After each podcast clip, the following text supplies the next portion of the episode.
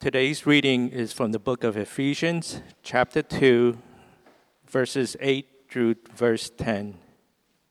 For by grace you have been saved through faith, and this is not your own doing. It is the gift of God, not a result of works, so that no one may boast. For we are his workmanship, created in Christ Jesus for good works, which God prepared beforehand that we should walk in them. This is the word of the Lord. Hi, New Hope. It's great to see you, all of you. It's really good to be here with all of you to worship God together. I'm going to invite you to pray with me before we jump into God's Word. Lord, what a, what a good thing it is for us to be gathered in the name of Jesus Christ. And we are, in fact, gathered in His name before you to worship you and to hear from you. Lord, I stand here in, in weakness. But I ask that you would move in power and that by your Spirit you would use your word to accomplish what only you can accomplish to bring rescue, to bring transformation. Lord, would you do this by your strength? We don't have the strength to do it. I don't, but you do, Lord. So we entrust this, this time to you. We entrust ourselves to you. And we ask that in mercy and in grace, you would come and work salvation and transformation in us. It's in Jesus' name that we ask all of that. Amen.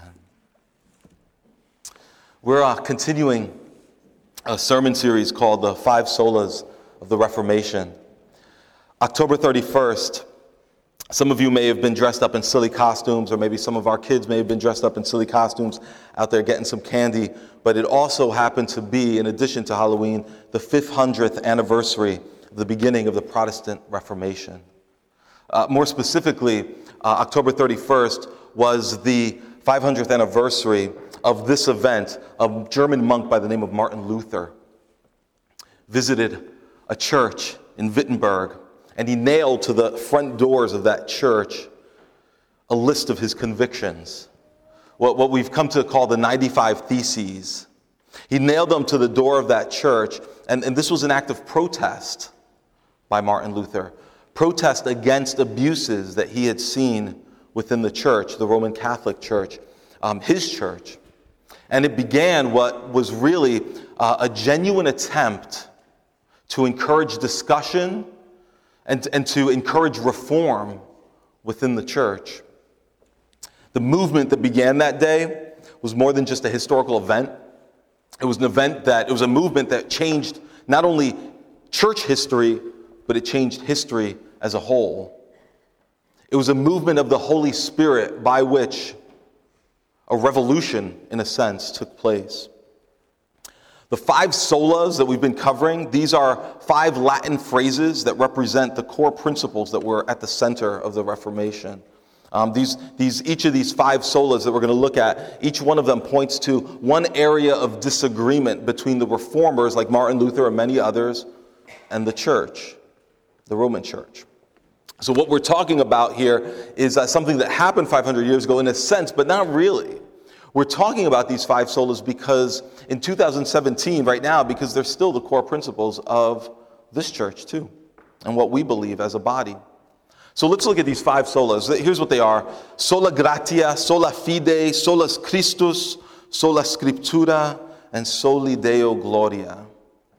And, and what these teach us is that salvation each of these Latin terms. They teach us that salvation or, or, or forgiveness and acceptance with God only comes by grace alone, through faith alone, in Christ alone, according to the scriptures alone, and for the glory of God alone. Now, we're taking each one of those phrases and we're unpacking them over five weeks.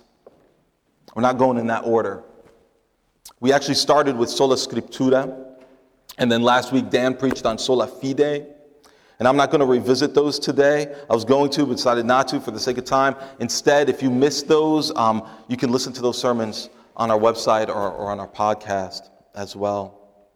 Today, we're going to unpack sola gratia, which means grace alone. So let's define our terms, first of all, okay? We know what alone means. What does grace mean? What is grace? I've often defined it this way. Really, actually, from right here, I've defined it this way it's God's unearned favor for undeserving people, God's unearned favor and blessing for undeserving people. The Christian church has always believed and has always taught that humans, us, have all sinned. And, and that our sin has alienated us from our Creator God. Therefore, we need to be reconciled to the God from whom we've been alienated. And the only way that's going to happen is he, if He forgives us and accepts us. What the reformers taught, starting 500 years ago, and really what the church actually believed long before then, as we're going to see, was a conviction that we have no hope of earning forgiveness from God.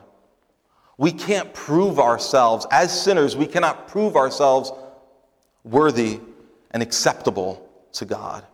Instead, the only way that we're going to be reconciled, the only way that we can be forgiven and accepted by God, is if He extends forgiveness and acceptance to us as a gift for free. That's grace. That's grace.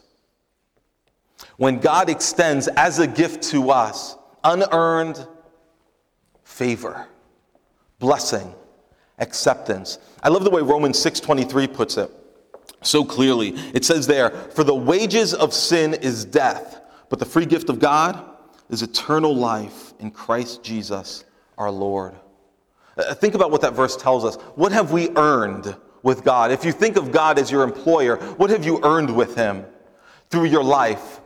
The sins that you have committed have earned you death. Because of your sins and mine, that's what we deserve. It, it's our fair wage, in a sense. It's what we've earned. But eternal life, acceptance with God, we can't earn that. It can only come to us as a gift. And again, that is grace. That is grace. Now, I think that uh, we are, I know I am, and I suspect that many of you as well, are prone to either misunderstand what grace means or, in a sense, to, to take it for granted. Many of us, even if we have a, a, clear theological definition for what grace is, we can very easily take it for granted, undervalue it, cheapen it. That's a sad truth. And so, one of the reasons we're talking about grace today is because I want us as a church, and I know you desire this too, to not undervalue the gift of salvation that God has given us. I don't want us to, to cheapen it and underestimate the power of God's grace. In fact, to, to help us understand grace more clearly, someone once said, Grace isn't just God's unearned favor for undeserving people, it's actually God's unearned favor for ill deserving people. Not undeserving, ill deserving. It's a subtle difference, right? What's the difference? Undeserving means we don't deserve God's grace. Ill deserving means we actually deserve the opposite of God's grace. We have actively made ourselves worthy of the opposite. Let me give you a little example, a little story. I hope you don't find it too silly, but hopefully it'll tease this truth out a little bit. Let's say you, um, you hire a contractor friend of yours to do some minor uh, remodeling work on your house. And this contractor friend of yours, uh, you and he uh, or she arrive at uh, uh, an agreement. You put some money down, you sign a contract, and the agreement is that you're going to go away for a little while. You're going to be away for several months on a trip. When you come back, this work is going to be done, and you will finalize the payment. You'll make the final payment in addition to the down payment once you get back. So, papers are signed, the agreement is reached. You go away, you come back a couple of months later to find that no work has been done that your house is exactly the way it was when you left. And so you reach out to your contractor friend. Your contractor friend explains, makes some excuses, but basically at the end of the day says, No, I haven't done the work. Now you, sitting across the table from your friend, say, You know what? That deposit that I gave you, hold on to that. You keep that. You keep that. Don't worry. I'll get the work done. I know you don't, you're not able to do it right now. You don't have the time. I'll get it done, but you can hold on to that deposit. That would be very gracious of you, wouldn't it? especially if that deposit was in the thousands and thousands of dollars. Kind of absurdly gracious, wouldn't it be? Now, it would be even a little bit more gracious if you were to say, you know what, I'll pay you for the rest of the work, even though you haven't done it. I'll give you the check. Even though you haven't done anything that you agreed to do. That would be even more gracious. Now, let's say when you came back three months, let's reverse the beginning of that story.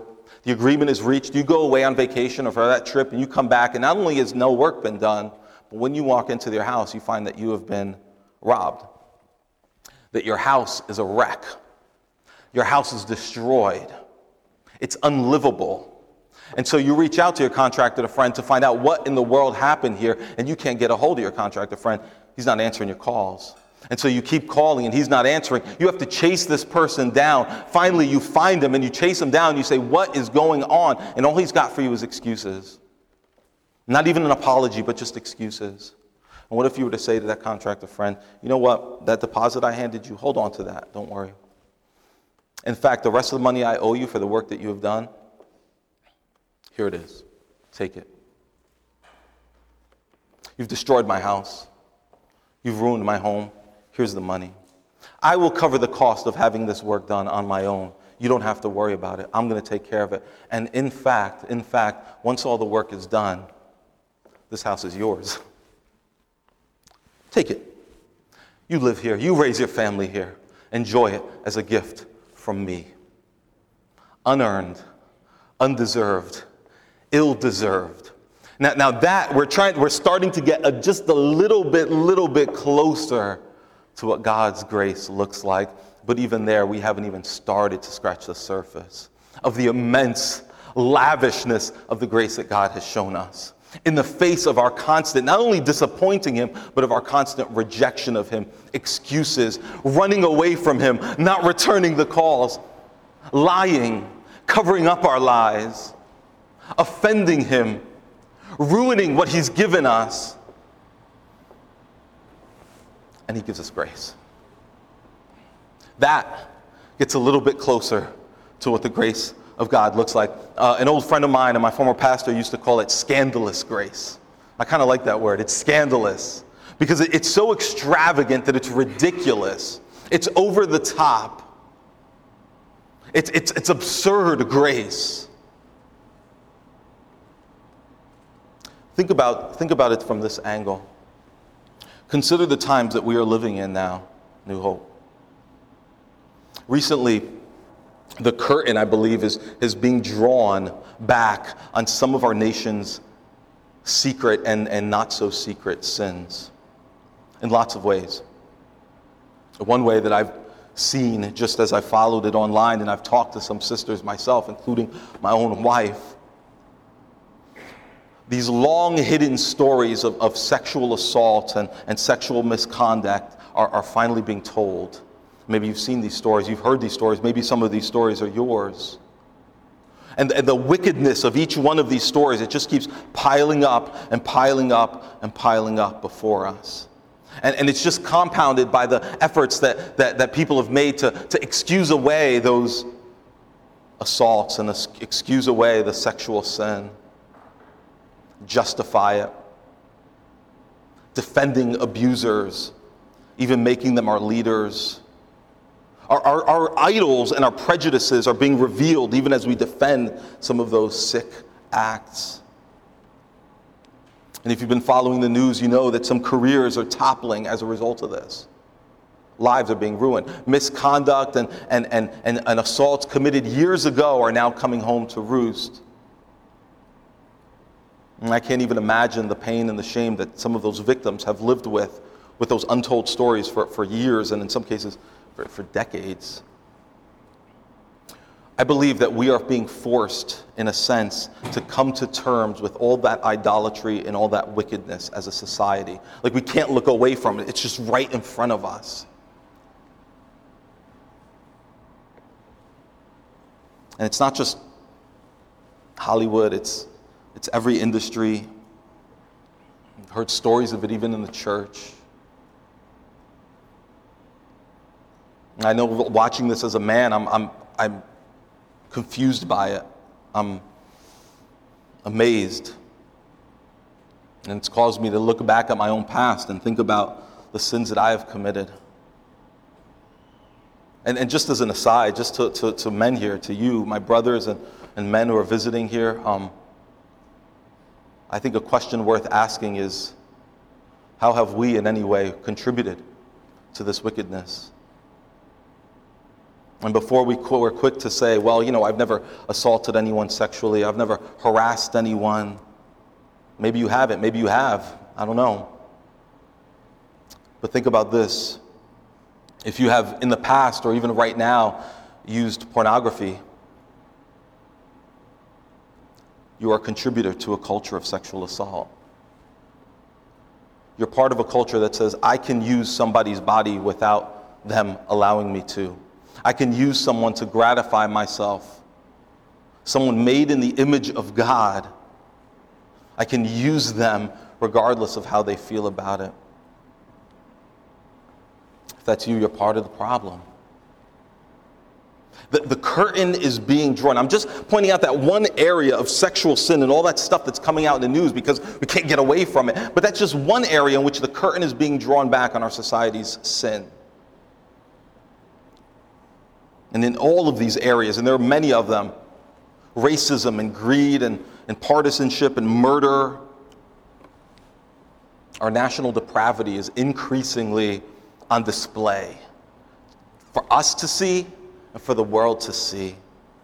It, it's as if we're being disrobed and we're standing before a mirror and, and we're ashamed at what we see, the wretchedness that we see in front of us. And, and it gets to a point where I feel like I can't even look anymore. I don't want to see the next headline. I don't want to see somebody's name trending because I'm assuming, oh my goodness, they've, they've, they've committed some wicked uh, assault and act against someone as well. Consider this now. Every day, every day, our holy God sees all of it. From the beginning of time until now, He has seen all of it. All the depravity that shocks us when we see it, He's been looking upon it from the very beginning. And so much more. It lies uncovered before His eyes, it, it's lived out brazenly before Him. Psalm 94, 6 says, They kill the widow and the sojourner and murder the fatherless, and they say, The Lord does not see. Doesn't that speak in some sense of our society? The Lord doesn't see. We assault the less powerful, we lie to cover our sins up, we justify our weak, wickedness, we kill the most vulnerable members of our society. We take what's not ours. We ignore the needs of others. And we say the Lord does not see. But He does see, of course. He looks at a world that He made good and He sees what we have done to it. He watches as, as all of us have gone astray, we, with each of us gone to His own way. My point is simply this none of us is blameless. Far from it. We are, each of us, part of the problem. We are sinners. And as He looks, God, the holy God, His wrath is stored up. So listen, if you are if you're outraged by the stories of abuse and injustice and, and perversion that, that, that you've been hearing lately, or even if you're outraged by the, the, the, the experiences that you have suffered, the pain and the offenses and the, the, the, victimization that you have suffered, know this that our holy God is incensed. Our holy God is not mocked. Now, if you want to understand, if we want to understand the depth of God's grace, we need to see grace in the context of all that. Grace is the free and generous gift of forgiveness in the face of all that ugliness. God does not give out grace naively. He sees all the wickedness, and yet He says, forgiveness, acceptance. And not only that, but how does He do it? Look at what Isaiah 53 tells us. It says that all we like sheep have gone astray. The story of mankind, the story of humanity from the start. We have turned everyone to his own way. And like I said, God looks upon it and he sees it all. What does he do? It says, The Lord has laid on him the iniquity of us all. Who's the him here? The him is Jesus. The Lord has laid on Jesus the iniquity of us all. That is the grace of God. In, in, fact, we could say that the grace of God, it's not just a vague concept. The grace of God has a name. The name is Jesus, the walking embodiment of God's grace, who says, I will willingly take the blame and the wrath for all who will have me. For all who will, who will admit their depravity and their wickedness and come to me and be rescued. Do, do you see that? It, it's the free gift of God in Christ. In the death of the beloved, beautiful, perfect Son of God, the gift is handed to us. 2 Corinthians 5:21 puts it this way, "For our sake he made him to be sin, that's Jesus, who knew no sin, so that in Jesus we we might become the righteousness of God. The grace of God is such that Jesus takes on the guilt and the shame of the sexual assailant, of the pervert, of the pedophile, and of those who remain silent in the face of all of that stuff. He takes it on himself with countless, countless other numbers of sins so that we could take his blessedness, his righteousness. Christ taking on the guilt and shame that's ours, that belongs to the worst of us, so that he can give us all the blessings that he deserves. Grace is free to us. There is no doubt. We just got through going through five months of Galatians. Hopefully, we realize grace is free to us, but it is not cheap. It is not without cost. It cost God everything. We receive it freely simply by believing, by faith, as we heard last week. But it costs so much. And like I said, God does not give us this gift naively. He knows the worst about us. He knows the worst about you. He knows the secrets that you will never tell one person until the day you die. And yet, He's still willing to cleanse and to forgive all who come to Him through Christ. And His grace is enough for the worst of us. His grace is enough for the worst of us. Maybe, there are, maybe you sit here as a Christian and there are particular sins that you committed even today that are just burdening you. Maybe they're awful. Maybe if you shared them with the rest of us, we'd be shocked. Or maybe if you shared it with the rest of us, we'd be like, ah, no big deal. But to you, it's a big deal. And to God, it's a big deal. I got in the car with my van this, in the van with my son this morning, and I yelled at the top of my lungs at him because he forgot something and made me late, and I had to go back home. And as I'm sitting there in the back singing songs to this glorious God who has extended grace to me, I'm thinking, what kind of man am I?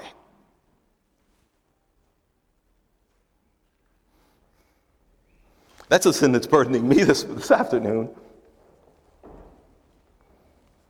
What's burdening you? I'm sorry, son.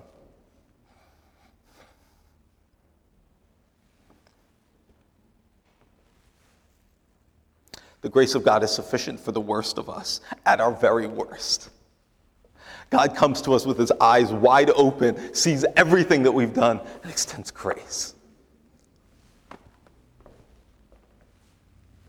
Let's look at Ephesians 2 8 through 10. It says there, For by grace you have been saved through faith, and this is not your own doing. It is the gift of God, not a result of works, so that no one may boast. For we are his workmanship, created in Christ Jesus for good works, which God prepared beforehand that we should walk in them. What I'd like to do with the rest of the time today, the next 15 minutes, just like us to to think about grace as it's presented to us in these verses. I'd like us to see three things here, three things that, that grace works in us and drives us towards, all right? Grace drives us towards, it gives us security, humility, and repentance. Those are three takeaways I want us to take from this passage security, humility, and repentance. And the reason I want us to look at this is because as we look at it, hopefully the Lord will use it to give us a deeper sense of just how glorious and amazing God's grace is. And hopefully we'll walk out of here undervaluing it a little less, cheapening it a little less.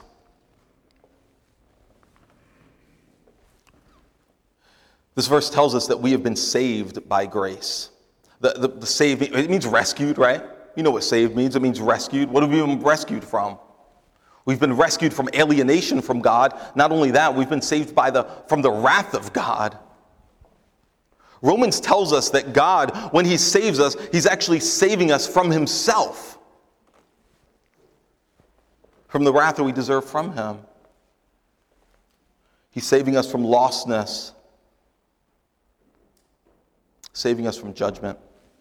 And how does this gift become ours? It says here in Galatians and Ephesians 2 8, it's by grace that we've been saved through faith. We heard about this last week. We, we received this gift through faith. And yet, that faith is nothing that we're doing to earn the grace. In fact, the faith itself is a gift from God. He gives us the faith. He opens up our eyes to even see how much we need His grace to begin with. Now, all we do is come to him like a child. Right? The scriptures talk about, Jesus talks about uh, uh, coming to receiving the kingdom of God like a, like a child, or coming to him like a child, right? Maybe you've thought about what does it mean to have faith like a child?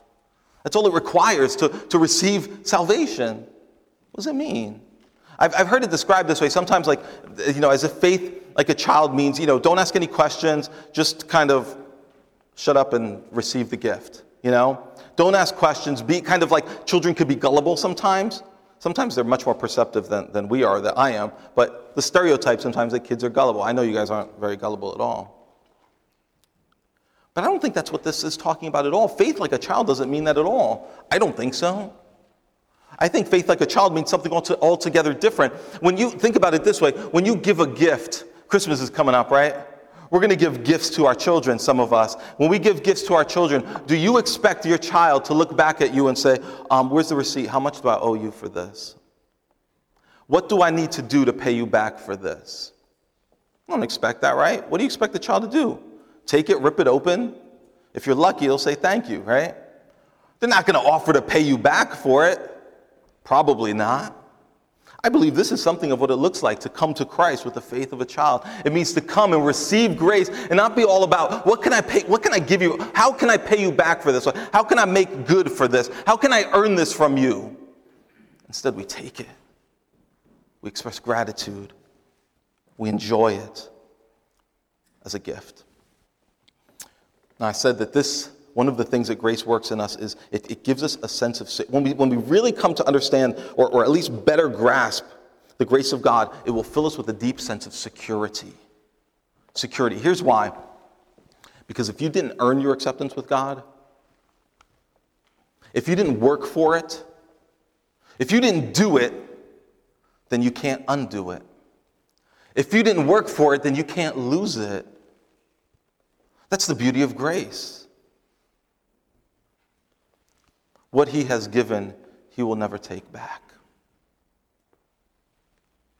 The lavishness of it. If you read the beginning of, of, of, Ephesians 2, before these, these verses that we read, you read there about the lavishness and the, the, the, the beauty of the, the absurdly huge amount of grace that God has poured out upon us.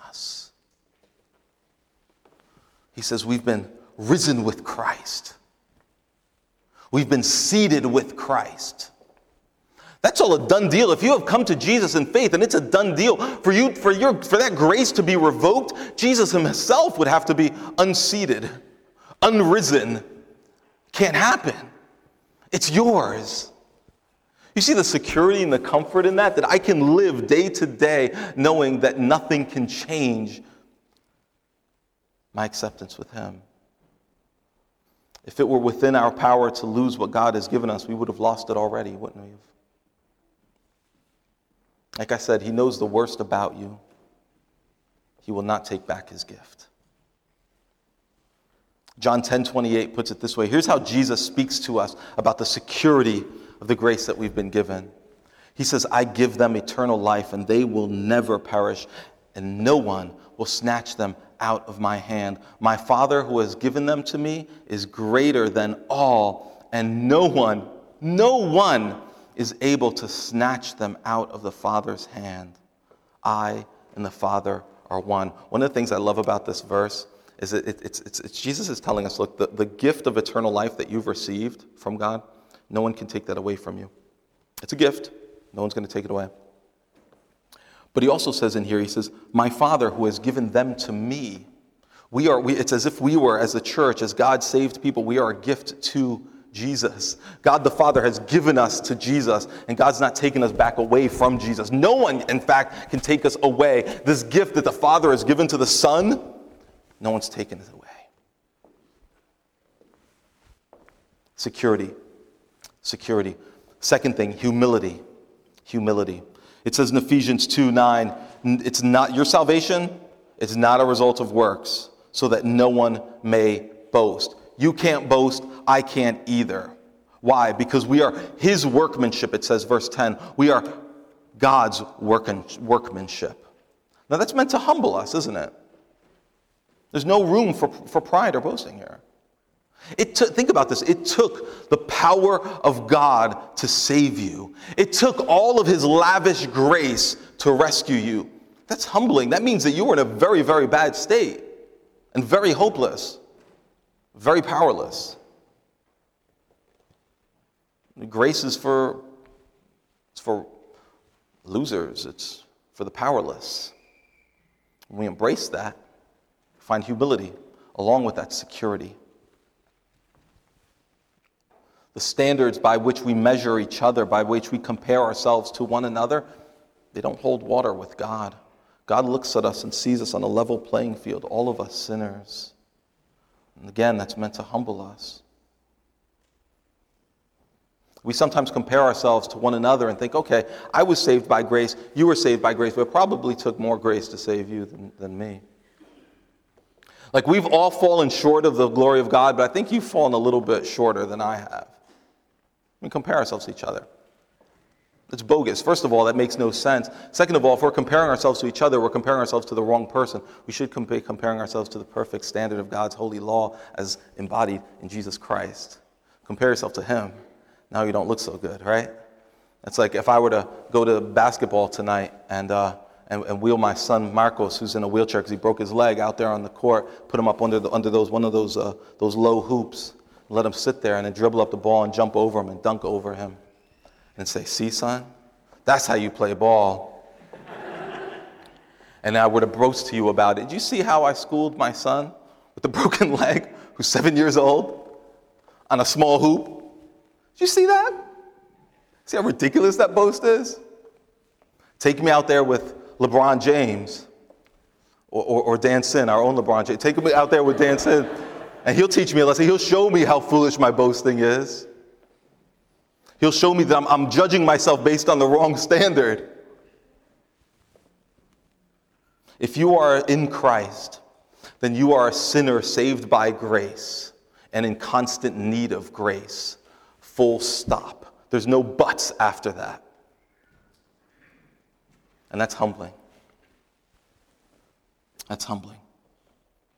It says here that we are the workmanship of God, His workmanship in Christ Jesus. Think about what that means. It means that, that anything that's good in us, it's because God has made it good in us. He's shaped us. If we're any better than we were five years ago, 10 years ago, whatever, if you're a Christian today and you look at yourself and say, I'm a better person than I was before I came to Christ, I hope you are a better person than when you came to Christ. But whatever good you see there, that's God's workmanship. That's not you. That's what He's done. And when you talk about workmanship, when you look at something, if I look at a beautiful piece of furniture, what do, and uh, who gets the praise for that?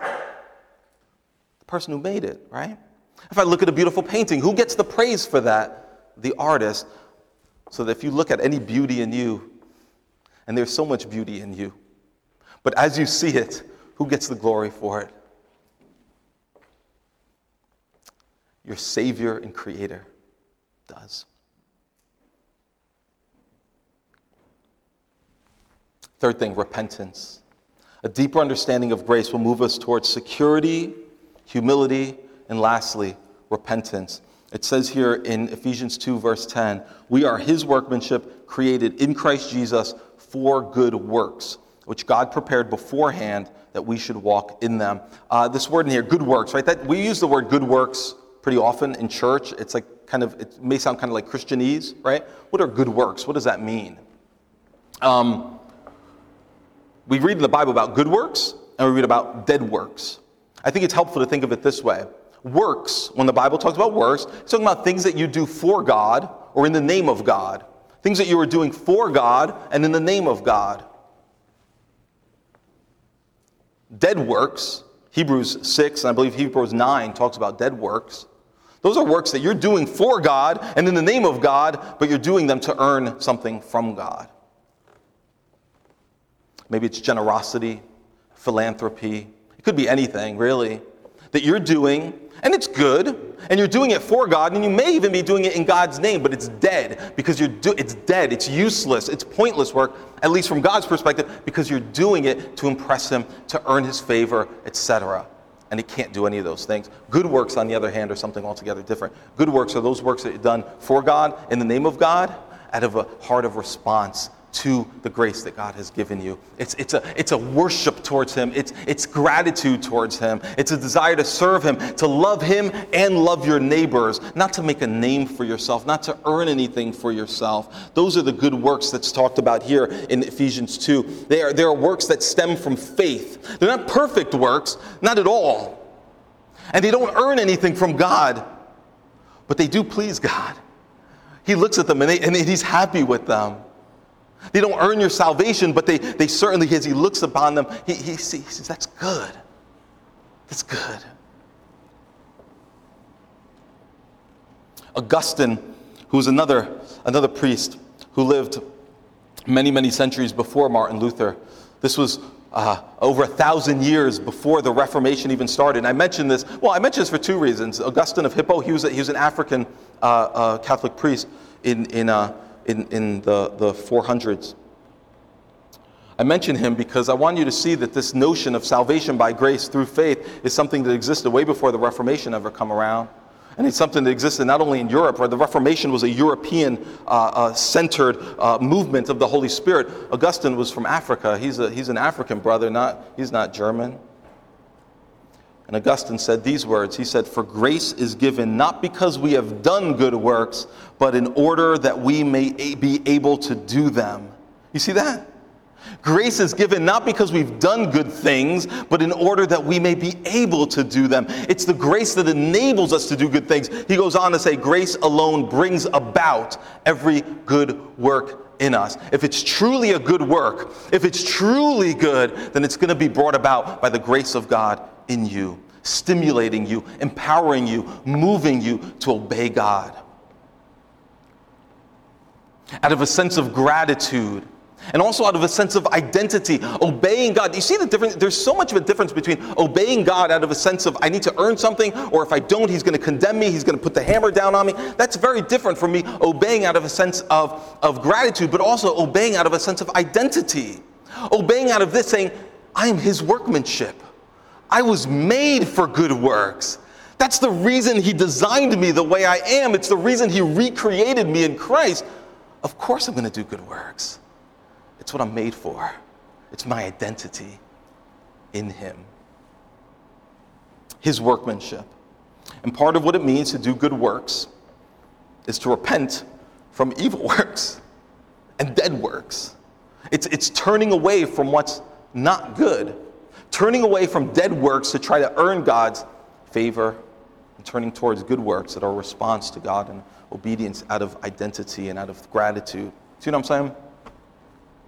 Titus 2 puts it this way Titus 2 says, For the grace of God has appeared, bringing salvation for all people, training us to renounce ungodliness and worldly passions and to live self controlled, upright, and godly lives in the present age. I'll stop there. It says here that grace, when it comes into our lives, when we come into contact with grace, it trains us. Isn't that interesting? It doesn't just rescue us, it trains us. Whenever I read that, for some reason, maybe it's because I'm old, I think of Rocky and I think of that old man Mickey, his trainer. And I think about how Mickey like trained Rocky, you know, to fight. The grace of God trains us hard, sits in the corner with us, teaches us, transforms us inwardly so that we can, in the, ver- in the words of uh, Titus 2, renounce. Think about renounce. It's similar to repent, similar word. It means to turn away from, to reject ungodliness and worldly passions, and to live instead this way self controlled, upright, godly lives in the present age. Grace rescues us and it changes us.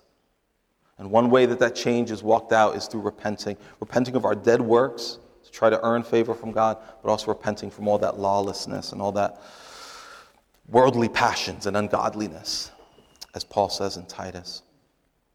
You know that those um those 95 theses that that the, um, Martin Luther, I almost said stapled, that he nailed to the doors at uh, at, Wittenberg. The very first of those theses read this way it said, When our Lord and Master Jesus Christ said, Repent, he intended that the entire life of believers would be repentance. Think about that. The entire life of believers is a life of repentance. What does that mean?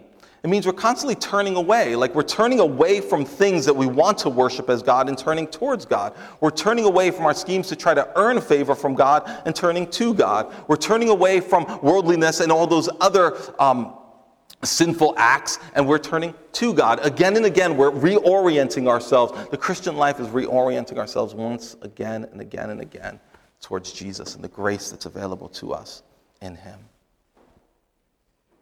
Ephesians 2 says that God has prepared good works for us to walk in. Those words blow me away.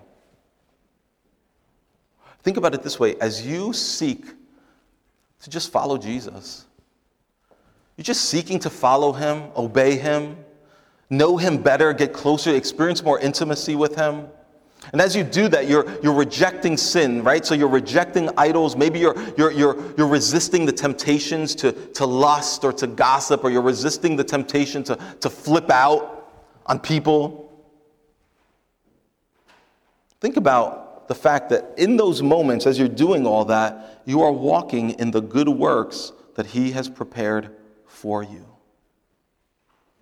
Do you approach life that way? Every humble act of service that you do for someone else's good, every act of generosity and love that you show towards someone else, that opportunity came from your Savior. That opportunity came from God who prepared that work and prepared that opportunity beforehand so that you could walk in it. And He's watching and He's enabling you as you walk in it. Those opportunities were designed for you. So here's what I want us to walk away with a, a, deeper sense of the beauty of God's grace and the depth of His grace for us and the power of it, so that we will be moved towards a deeper sense of security, humility, and repentance. Let's not underestimate, let's not undervalue God's grace. Remember, it took the immeasurable riches of God's grace to rescue you. Let's, let's not cheapen that. We cheapen that often, guys. We cheapen it. When we reject the security that it offers us and the humility and the repentance, when we reject all that, we're cheapening God's grace.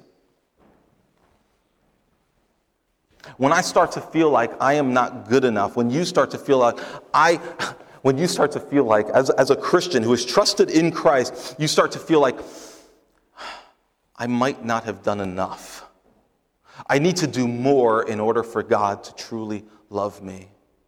And you start to live with that insecure feeling that, that you haven't been good enough, that God can't love you right now based on what Christ has done. It can't be enough. What are you doing? You're rejecting that security and you're cheapening God's grace. Or, on the other hand, if you start to think that you are in and of yourself good enough, to be accepted by God. Maybe you're rejecting the grace altogether. You're saying, I don't need God's grace. I'm, I'm, I'm clean. I'm, I'm fine as it is. I'm much better than anyone else. I've never committed sexual assault. I've never done this. My reputation is pretty good. You're rejecting God's grace and you're rejecting the humility that comes with it. And in pride, you're saying, I don't need it. Some of us, some of us cheapen God's grace by thinking that we can receive it and then live however we'd like. We feel like because God has given us this gift of acceptance and forgiveness, it doesn't matter how He's called us to live. His commandments are of no importance.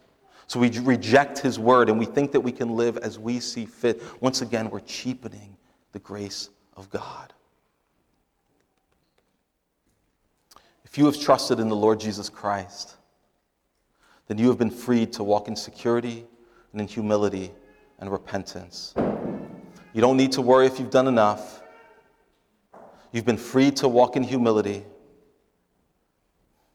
You've been freed to turn away from sin and turn away from idols and keep turning back to God. So, as we come to this table in just a moment to eat this bread and take this cup, let's come with a deep sense of security in what God has done for us that's represented in this table the sufficiency and finality of it. And let's come with humility, knowing that we need grace even now. And let's come repenting. Let's come to this table turning away from whatever sins are burdening you right now, whatever sins are entangling you right now, turning away from them as an act of repentance, even as you come to this table. Let's pray.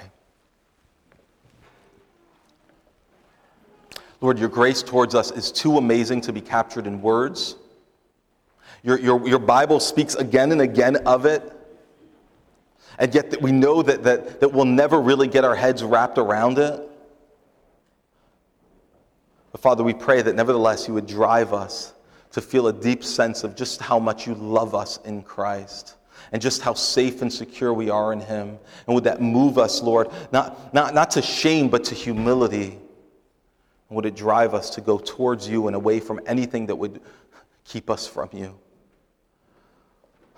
Lord, enlighten the eyes of our souls so that we will know the power of your grace more and more and more deeply. And for those who have never experienced your grace, Lord, would you have mercy? Would you open the eyes of their souls so they, for the first time, would see who you are? See themselves for who they really are and come to you and find all the grace they need. Amen.